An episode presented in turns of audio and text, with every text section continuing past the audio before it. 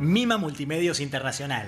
Alemania, Uruguay, España, Australia, Estados Unidos. Yuri Badel te informa.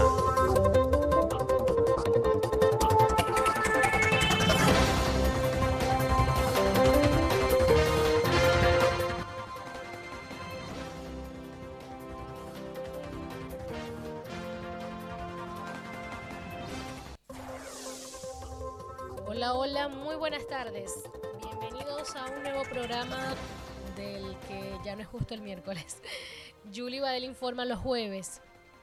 Seguimos con ustedes por acá en vivo a través de la www.mimamultimedios.com.ar. Le agradecemos a todos ustedes por estar atentos a nuestra programación y por supuesto a Lorena Alcaraz quien nos eh, acompaña en la producción, dirección y también nos lleva, lleva los controles de este programa Julie Badel Informa. Eh, bueno, hoy es jueves, jueves 24 de junio. La semana pasada fue el Día del Periodista, se celebró el Día del Periodista acá en Argentina. El 27 de junio se celebra en... El 27 de junio se celebra en Venezuela el Día del Periodista. Así que de, antemano y desde una vez felicito a todos mis colegas en Venezuela, eh, a todos mis amigos, que más que colegas, a los que considero colegas cercanos son mis amigos. Muchas felicitaciones a todos ustedes y espero que eh, pasen un excelente día y que puedan continuar haciendo periodismo, eh, la carrera que nos apasiona a muchos. Particularmente soy, soy fan, soy no sé, me corto las venas por el periodismo, me encanta, es la profesión que elegí sin duda alguna, es la mejor para mí.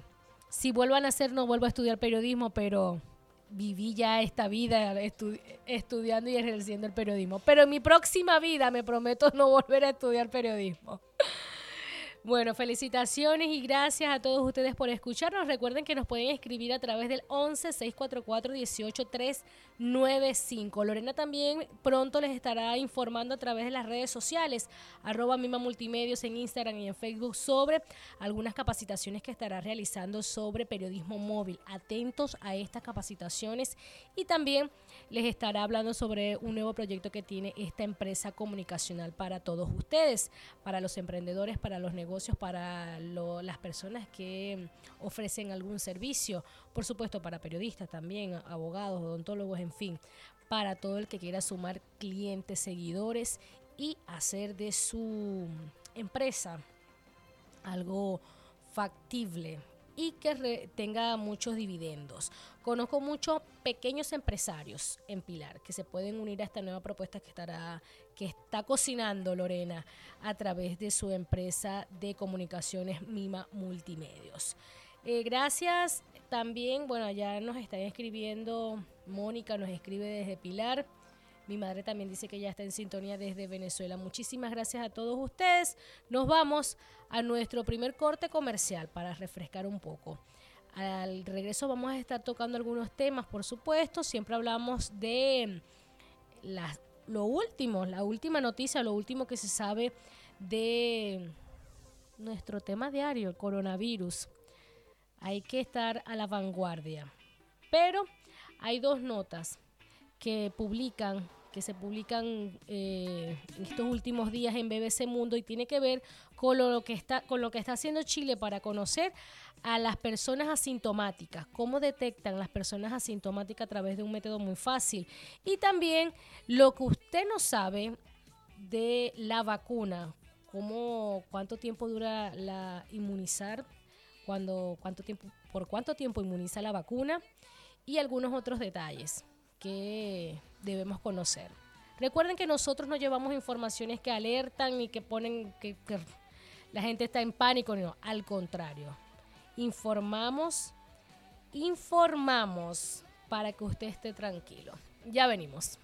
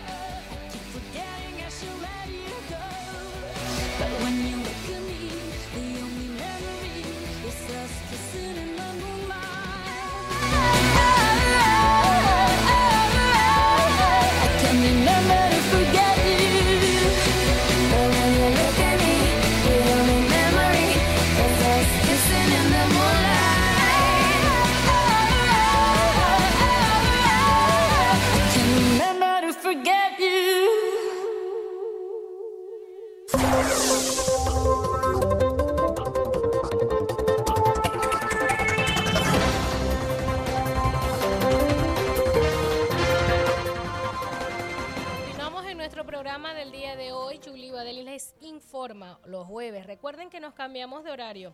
Estaremos con ustedes todos los jueves a la misma hora, a las 5 de la tarde. Eh, saludamos también a la señora Luz y a su esposo que nos escriben desde Pilar. Muchísimas gracias por estar atentos a nuestro programa y por escribirnos, por supuesto. Le agradecemos porque si no nos escribieran y no estuvieran pendientes de nuestro programa, sería fastidioso, nos daría mucha fiaca salir y hacer todo esto. Pero como sabemos que nos escuchan, nos escriben, están atentos. Y también, bueno, aprovecho este Brains para saludar al señor Hugo que también nos escribió en nuestra página, la www.mivamultimedios.com. Muchísimas gracias. Y estos son los mensajes que nos alientan a seguir haciendo periodismo. Gracias. Bueno, eh, vamos entonces a entrar en tema que les comentaba sobre las nuevas informaciones de coronavirus. Dice, inmunidad contra el COVID-19, lo que se sabe sobre cuánto dura la protección que ofrecen las vacunas. Conforme avanza el proceso de vacunación de la COVID-19, la pregunta se vuelve cada vez más acuciante. ¿Cuánto nos va a durar la inmunidad?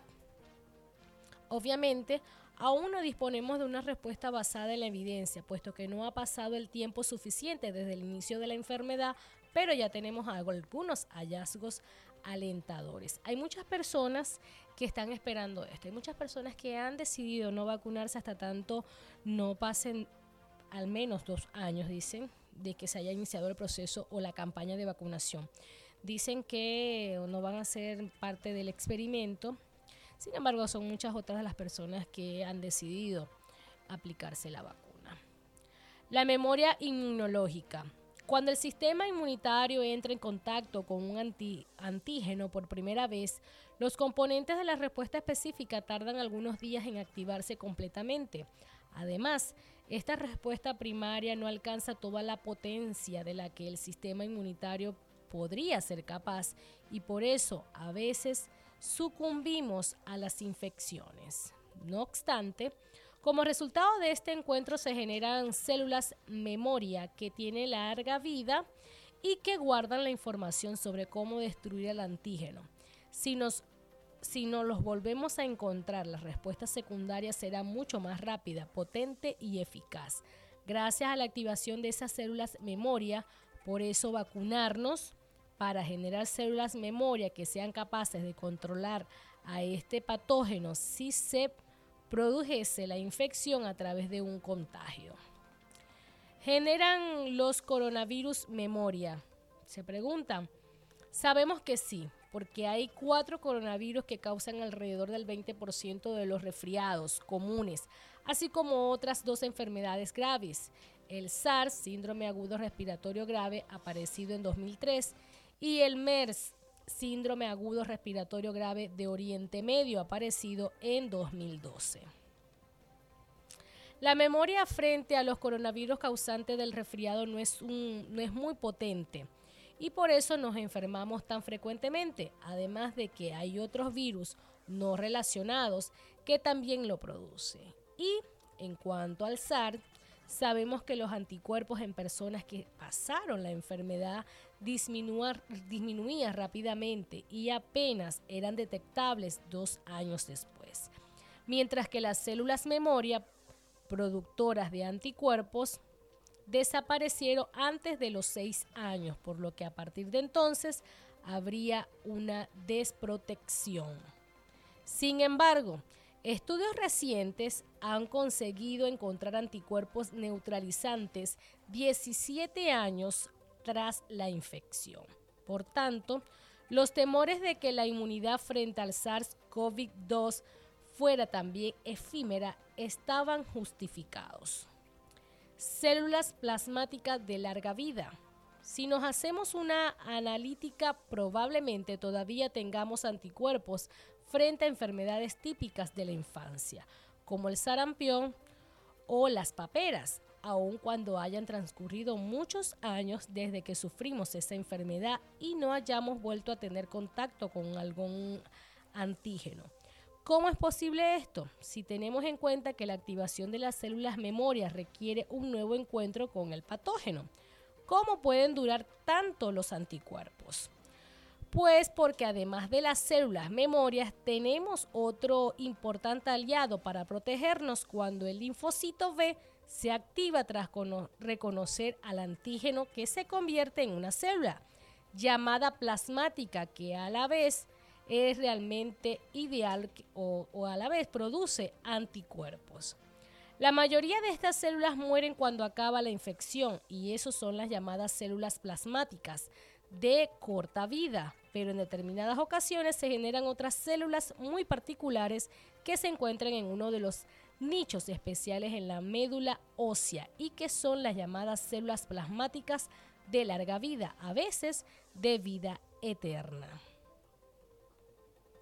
Durante todo ese tiempo estarían produciendo anticuerpos que neutralizarían una nueva infección, tal y como ocurre con la rubiola, la, este, las paperas o el sarampión. Por eso no volvemos a sufrir estas enfermedades. Seguro nos están escuchando y se están preguntando quiénes no se han vacunado si eh, ahora es bueno o no es bueno vacunarse.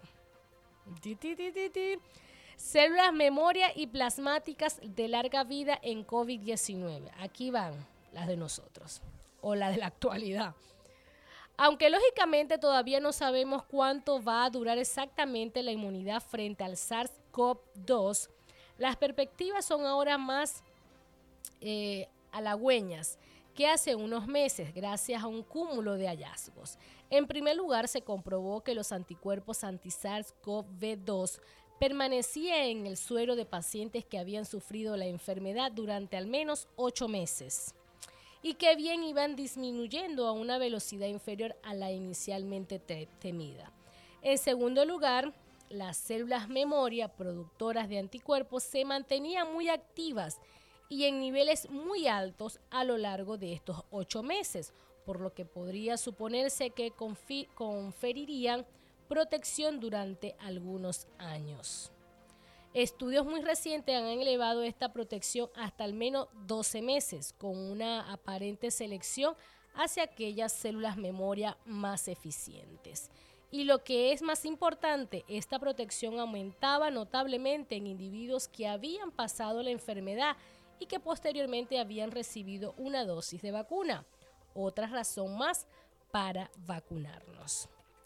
En tercer lugar, en aquellos sujetos que por haber pasado una enfermedad leve no se encontraban estas células B, memoria, sí que presentaban una muy robusta respuesta a cargo de las células T memoria responsable de la inmunidad celular, es decir, no todos son los anticuerpos.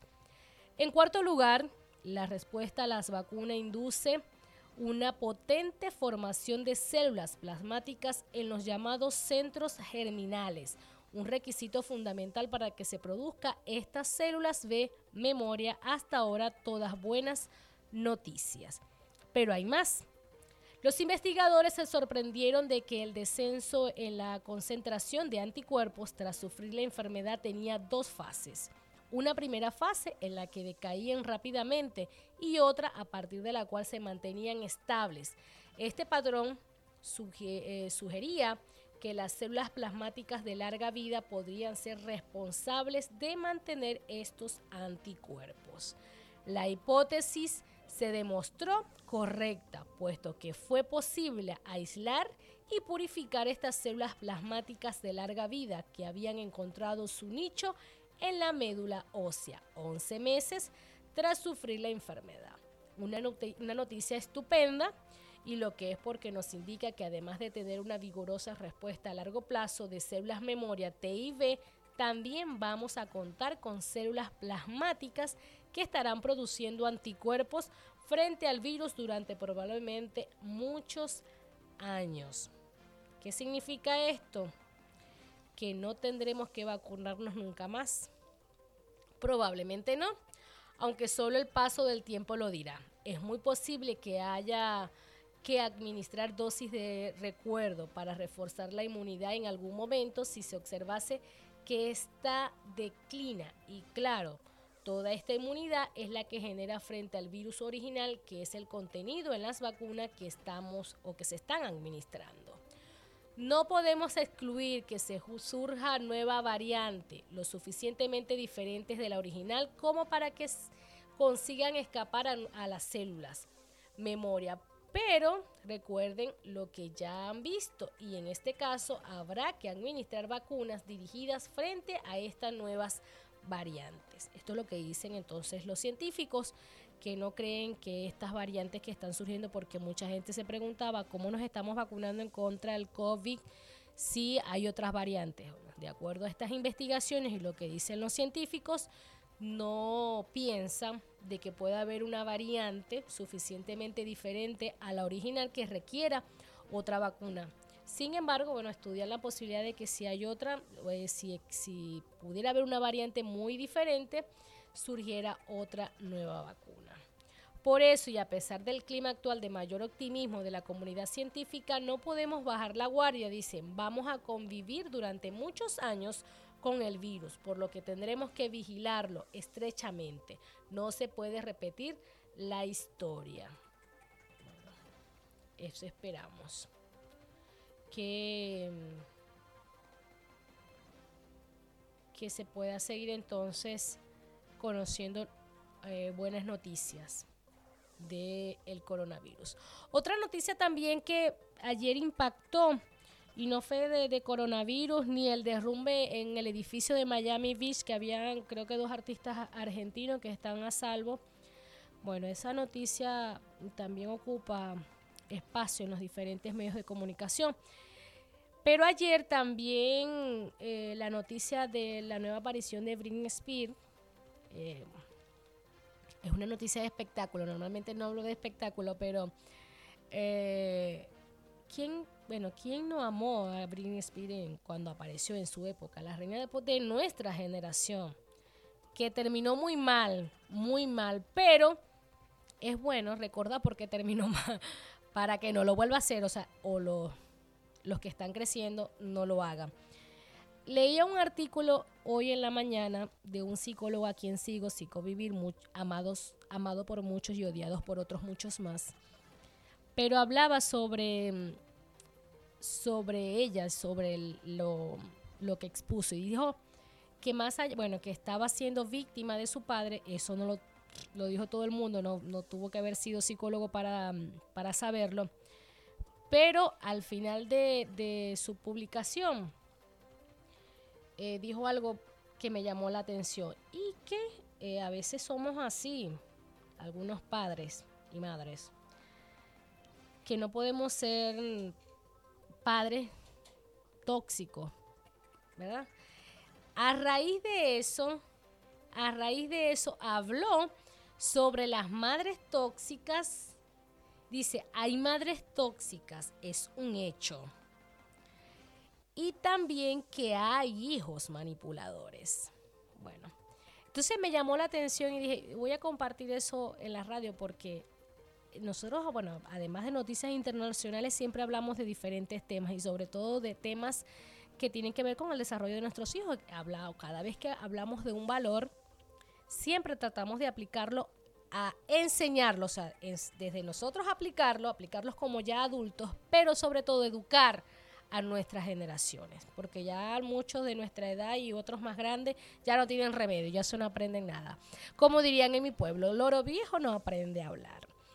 Eh, les comparto entonces lo que se hablaba de ella para decirles de por qué me pareció interesante em, eh, el diagnóstico, porque dice que, miren, que dice mucha gente, quisiera ser artista, quisiera tener la vida de un artista, tener el dinero de un artista. Pero fíjense todo el sufrimiento. Tener dinero, obviamente te soluciona muchas cosas, pero no te da la paz ni la tranquilidad, ni la salud, ni mucho menos la vida. Porque una gente puede tener mucha plata, pero si Dios decide que se lo va a llevar, se lo lleva. O sea, no hay, Dios no es incomparable, pues. Eso. Entonces ayer Britney Spears le dice las explosivas declaraciones de la estrella del pop frente a un tribunal en el caso de su tutela legal. ¿Quién tiene la tutela? Su padre, el padre de Britney. Después de años en silencio, Spears habló y fue tanto lo que tenía para decir que la jueza que la escuchaba le pidió que hablara más despacio. La estrella del pop testificó este miércoles de modo virtual ante una corte de Los Ángeles en el marco de una audiencia sobre la gestión de sus asuntos comerciales y personales. En un inusual y apasionado testimonio, Speed expresó su deseo de que la tutela bajo la que se encuentra desde hace 13 años termine al calificarla como abusiva. Le he dicho al mundo que estoy bien y feliz, estoy traumatizada. No estoy feliz, no puedo dormir, testificó Speed según informó la cadena informativa CNN. Solo quiero recuperar mi vida, aseguró. Desde 2008, cuando la cantante enfrentó una crisis de salud mental, su carrera, tratamientos médicos y finanzas han estado en manos de tutores legales en un arreglo conocido como tutela. El acuerdo ordenado por una corte le dio a su padre Jaime Speed control sobre su patrimonio de unos 60 millones de dólares y otros aspectos de su vida. La cantante ha intentado despojar a su padre de ese poder mediante mecanismos legales. Estoy traumatizada, dice. Durante los 23 minutos que Speed testificó este miércoles, divulgó detalles personales que no se conocían previamente. Exigió, por ejemplo, que se le removiera un dispositivo intrauterino para optar por la opción de tener más hijos. Quería quitármelo, para poder intentar tener otro bebé, pero este supuesto equipo no me permite ir al médico a hacerlo porque no quieren que tenga más hijos, declaró. Así que básicamente esta tutela me está perjudicando, más que beneficiándome. Me merezco tener una vida, he trabajado toda mi vida, se tensió. La cantante dijo también que el litio, la medición que alguna vez le dieron contra su voluntad, era tan fuerte que se sentía embriagada y no podía mantener una conversación. He estado en negación, he estado en shock, estoy traumatizada. Dijo a la audiencia que insistió se transmitiera públicamente. Han pasado muchas cosas desde la última vez que vine a la corte hace dos años. No había regresado a la corte porque sentí que no fui escuchada. Después de un breve receso, la abogada defensora del padre de Speed leyó un comunicado en nombre de su cliente. Él siente mucho ver a su hija sufriendo y con tanto dolor. El señor Speed ama a su hija y la extraña mucho, añadió. La artista de 39 años, sin embargo, dijo que su padre deseaba hacerle daño. El control que tenía para dañar a su propia hija, 100 mil por ciento, le encantaba, dijo. La cantante finalmente admitió desconocer que ella podía pedir formalmente que se diera fin a la tutela legal. Pido disculpas por mi ignorancia, dijo. Lo que he vivido es vergonzoso y desalentador.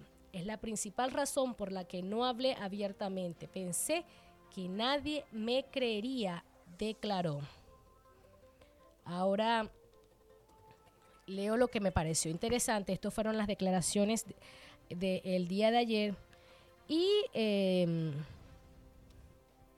lo que decía el psicólogo que les comentaba, psicovivir, arroba psicovivir, dice, ayer el mundo escuchó a Britney Spears ¿Qué escuchó el mundo? Les contaré, dice. El mundo escuchó a una mujer desesperada, atrapada en un padre abusivo, terribles terapeutas y un sistema judicial sin corazón, una enfermedad mental, eso escuchamos. Presentó eh, taquilalia, dice, que es hablar excesivamente rápido, incoherencia, frases sin, sin conexión, desorganización y otros síntomas que hacen coincidir con diagnósticos psicopatológicos, pero que también pueden ser producidos por una mala administración de medicamentos. Si Britney no está bien de la cabeza, ella misma lo admite. No es pecado, no es algo por, por cual discriminarla, ni, y ni solo eso. Con buena terapia y buena medicación, ella podría tener una vida normal. Pero no sucede así. Ella ha sido víctima del uso indiscriminado de su imagen, de su dinero, de su libertad. Brick es una víctima con la excusa de que ella no se puede valer por sí misma. La han anulado durante muchos años. Ningún ser humano debería vivir lo que ella ha vivido. Es verdad que las enfermedades mentales pueden hacer que un individuo necesite tutoría, pero estas están para ayudar al individuo, no para anularlo no para obligarle a estar con terapeutas que ella no desea, para, es, para hacer uso indiscriminado de su dinero, para anular incluso el derecho a tener pareja o hijos. Una tutoría es para acompañar, ayudar, orientar, supervisar y llevar adelante a alguien con una enfermedad mental. ¿Vimos ayer a alguien así? No, responde el psicólogo. Brick es un ejemplo muy claro del abuso judicial, del abuso de un padre nefasto, del abuso de terapeutas inescrupulosos y del abuso de una sociedad que la consume sin ayudarla. Nos dio su arte, fue el símbolo de una generación. Ella necesita ayuda y terapia, dice. Tiene derecho a recuperar su vida, a tratar su enfermedad y a tener una vida normal. Y concluye diciendo que hay madres tóxicas, en este caso padre, es un hecho. La solución más efectiva, hay madres tóxicas, es un hecho. Escucha la solución, Lorena. La solución más efectiva es alejarse de ella, por más duro que eso suene. Y bueno, la verdad que, eh, como les decía, mucha gente quiere tener la vida que un artista tiene, pero no sabemos qué está pasando. Así es. Saludos de Johnny Anaya, te escucho desde Santiago de Chile. Eh, muchísimas gracias. La plata no lo es todo, así es. La plata no nos da la felicidad. Bueno, a veces sí, ¿no? Pero es que es relativo, es muy relativo. Pero lo que les estoy segura es que la plata no nos da la vida, no nos da la salud, porque he conocido muchos casos que tienen mucha, mucha plata y se van nada. Cas. El caso de, de Britney es uno. Tenemos un, temita de ella. El, el, caso de ella es uno, tanto fama, dinero y todo eso, y quedar atrapada, atrapada por culpa de todo eso. Por culpa de eso está atrapada. Bueno, no dejemos que, que la falta de dinero nos agobie. Busquemos otras soluciones. Vamos a una pausa musical y ya venimos.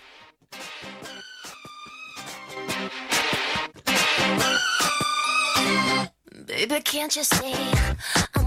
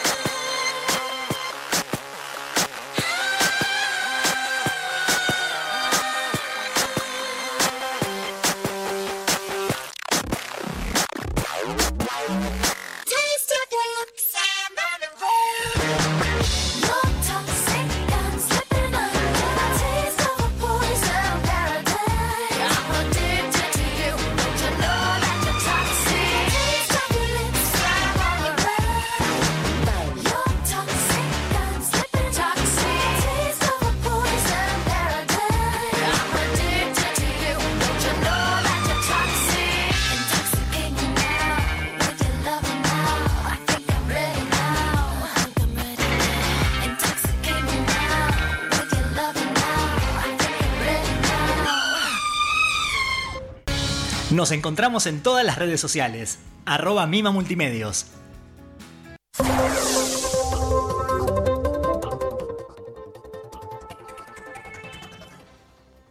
Bien, seguimos en nuestro programa. Ya estamos en la última parte del programa del día de hoy, jueves 24 de junio. Aprovecho nuevamente para saludar y felicitar anticipadamente a mis colegas periodistas en Venezuela que se celebra este 27 de junio. Así que felicitaciones.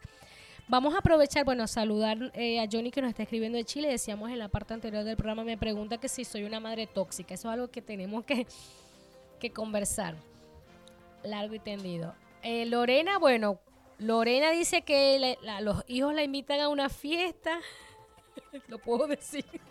No. No está Lorena, otra Lorena que conozco. Ella investiga a los padres, antecedentes penales, eh, eh, abuelos, bisabuelos, todo, todo, todo, todo. Bueno, les decía entonces que Johnny nos saluda desde Santiago de Chile. Muchísimas gracias, bueno, y felicitaciones porque está de luna de miel.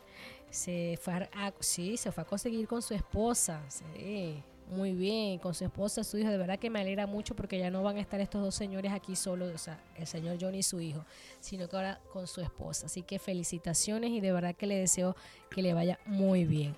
Aprovechamos entonces que él nos escribió porque eh, hay otra nota de Chile que tiene que ver también con coronavirus y dice prueba de COVID-19, el novedoso método de un investigador chileno para ayudar a detectar pacientes asintomáticos usando el celular. El de los portadores asintomáticos han sido uno de los mayores desafíos para controlar la pandemia de COVID-19. Estas personas, aunque no desarrollan ningún signo de enfermedad, sí pueden estar contagiando a otras sin saberlo, por eso resulta clave identificarlas. Se calcula que al menos una de cada tres infecciones de SARS-CoV-2 podrían ser asintomáticas. Según una revisión de los datos disponibles que publicaron en mayo Daniel Orán y Eric Topol, investigadores del Instituto Scripps Reach en Estados Unidos, en un nuevo estudio publicado en la revista especializada Elixfect, un grupo de científicos chilenos y británicos afirman haber desarrollado un novedoso método para identificar pacientes asintomáticos o presintomáticos como una manera de ayudar a reducir la propagación del virus. Su técnica consiste en tomar muestras de las pantallas de los celulares de las personas, una idea que resulta de bajo costo, no invasiva y con resultados confiables según el estudio.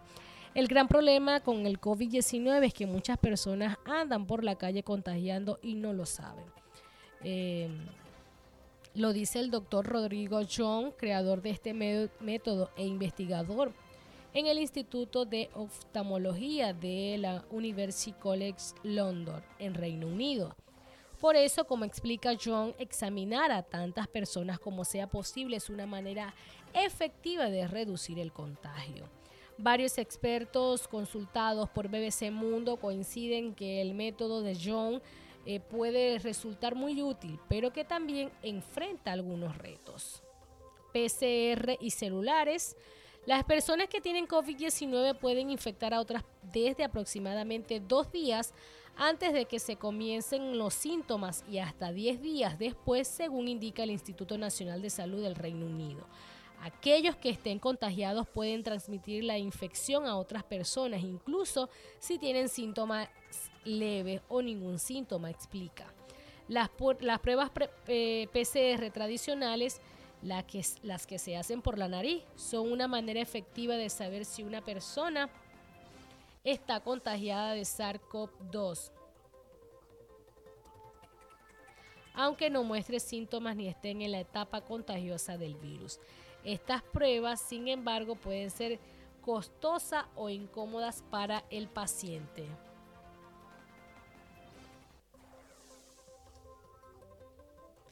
Por eso John pensó que una buena alternativa podría ser tomar las muestras de las pantallas de los celulares de las personas. Me di cuenta de que la clave no es tomar muestra de la persona, sino de algo que sea un reflejo de la persona, dice. Como pasamos tanto tiempo tocando y hablando por nuestros teléfonos, lo que queda en la pantalla puede ser un buen reflejo de lo que llevamos dentro, explica John. El test, al que llamaron POX o Phone Screen, consiste en que en vez de introducir un hisopo en la nariz de la persona, lo que hacen es pasar el hisopo sobre la pantalla del celular. De esta manera pueden detectar si hay rastros del virus, es decir, material genético del virus, en la pantalla del celular. En otras palabras, es hacerle una prueba PCR al celular. Para ensayar su método, John y su equipo examinaron cerca de 1.200 personas quienes se sometieron tanto a las pruebas PCR nasofaringea o al método POX. El resultado fue que con el método POX, con el celular, detectaron a todas las personas que según la PCR tenían alta carga viral. Las personas con alta carga viral son las que tienen más posibilidades de contagiar a otras. La coincidencia entre lo que mostraron las PCR y el método del celular estuvo entre 81% y 100% según datos del estudio.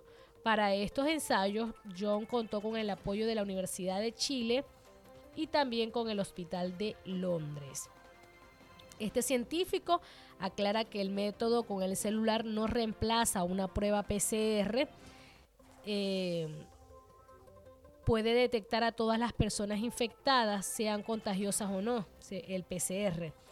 Y con el POX, eh, con el del celular, en cambio, solo se puede identificar aquellas que tienen alta carga viral, o sea, que son asintomáticos.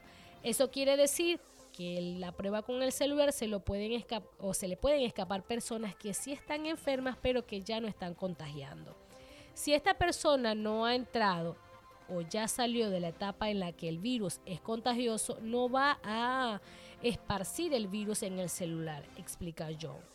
El del celular no reemplaza al PCR, pero sí permite detectar personas enfermas que no, que no tienen los síntomas que se pueden detectar con la PCR. Este es un test para saber si uno está contagiando o no. Entonces, si un celular marca positivo en el test, el dueño de ese teléfono debe hacerse una PCR tradicional para confirmar que está contagiado del virus y puede estar contagiando a otros.